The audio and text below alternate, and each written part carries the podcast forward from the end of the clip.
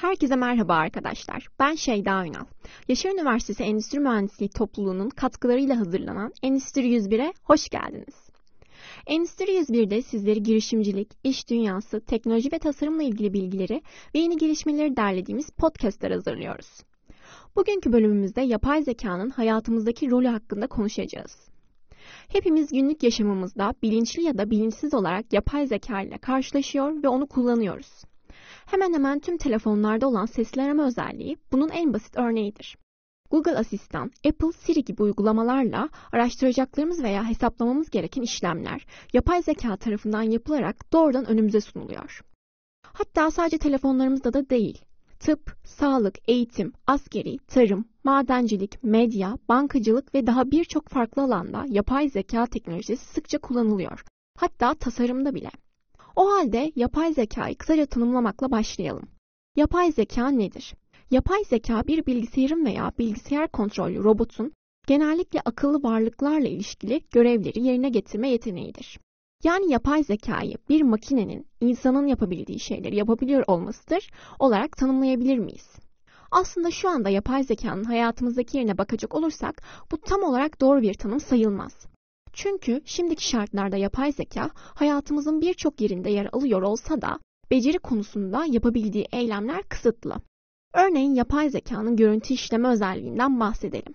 Görme ve düşünme yetisine sahip tüm insanlar gördüğünü algılayabilir. Algıladığını beyninde işleyebilir ve buna göre bir tepki, bir düşünce yaratabilirler.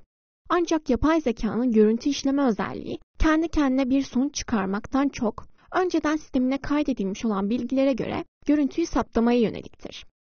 Hazır bir örnek vermişken, yapay zekanın günlük hayattaki kullanımlarından bahsedelim öyleyse. Yapay zeka günlük hayatta karşımıza 10 farklı kulvarda çıkıyor. Görüntü işleme, ses işleme, metin işleme, veri işleme, sağlık verilerinin analizi ve tedavi planlanmasında, insansız, destekli sürüş sistemlerinde, sigortacılık ve finansta, büyük veri analiziğinde, tarım ve hayvancılıkta, akıllı uygulamalarda, siber güvenlikte. Bunları açmak gerekirse şöyle açabiliriz. Görüntü işleme, yüz tanıma, güvenlik ve gözetleme, sosyal ağlarda fotoğraf etiketleme, spor analizi ve strateji optimizasyonu, sentetik görüntü üretimi, sahte fotoğraf ve video üretimi. Örneğin yüz tanıma özelliği birçoğumuzun telefonunda mevcut. Ayrıca sahte fotoğraf ve video üretiminden de örnek verecek olursak, şu sıralar oldukça popüler olan yapay zeka, yani Artificial Intelligence, AI ile fotoğraflarımızı çizgi film, anime versiyonlarımıza çevirebiliriz. İkinci olaraksa ses işlemede. Müzik tanıma, sesli asistanlar, sesli yanıt ve şifre, konuşmadan metin sentezi, metinden konuşma sentezi. Müzik tanıma deyince eminim hepimizin aklına o hayat kurtarıcı uygulama gelmiştir, Shazam. Shazam gibi uygulamalarla dışarıda duyduğumuz müzikleri kendi cihazımıza dinleterek o şarkıların isimlerine ulaşmak mümkün.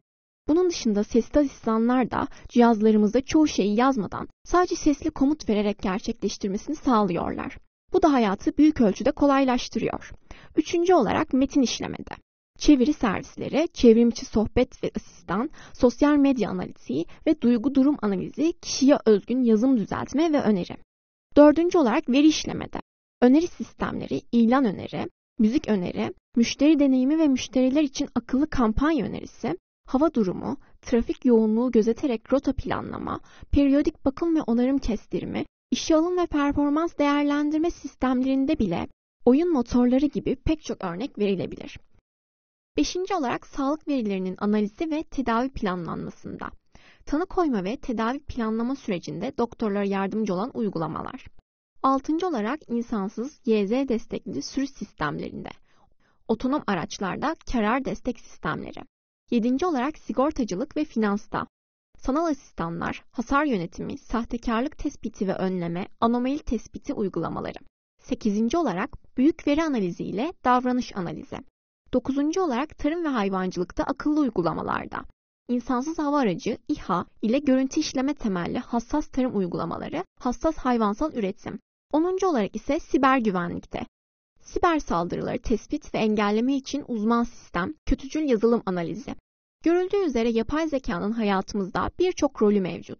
Fark edildiği üzere de hayatlarımızdaki yerleri çok masum ve gerçekten yaşantımızı daha konforlu hale getiriyorlar. Fakat yapay zeka teknolojisi bu kadarla kalacak mı? Tanımladığımız kodlar dışına çıkamayan yapay zekalardan kendi kararlarını kendi alabilen robotların hayatımıza girmesine daha ne kadar kaldı? Henüz tamamen insan gibi durumları ele alıp düşünme mekanizmasını çalıştırabilen bir robot yapılamamıştır. Yine de hızla sürmekte olan bilimsel araştırmaları takip ettiğimizde anlayabiliriz ki bu icat her an gerçekleşebilir. O zaman telefonlarımızda kapladıkları küçük ekranlardan karanlık fabrikalara geçeceklerine emin gözüyle bakabiliriz. Hatırlarsanız önceki bölümümüzün sonunda soru olarak bahsettiğimiz karanlık fabrikalar fikrinin temeli gelişecek ileri seviye yapay zeka teknolojisine dayanıyor.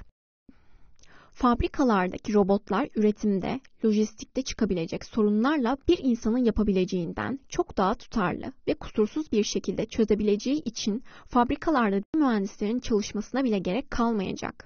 Gelişmiş yapay zekaya sahip olan robotlar sadece sanayide kullanılması planlanmıyor. Tıptan hizmet sektörüne kadar bütün alanlara yayılacakları su götürmez bir gerçek. Örnek olarak bir üzümün kabuğunu bile soyabilecek kadar hassas cerrahi işlem yapabilen robotlar, garsonluk yapan robotlar örnek verilebilir. Böyle bir dünyada insanın çalışmak için yapabileceği sınırlı iş imkanı kalıyor. Robotların yapamayacakları, duygusal zeka becerisi gerektiren işlere olan talep artacaktır. İnsanlar yüzlerce yıldır zeka sayesinde doğada hayatta kaldı. Şimdi ise kendi zekamızla bizim zekamızdan daha üstün bir robot yapabilme ihtimalimiz gerçekten var mı? Yapay zeka insan zekasını alt edebilir mi? Düşünürken zihninizin sınırlarını zorlayacağınız sorulardan sonra bir podcast'imizin daha sonuna gelmiş bulunmaktayız.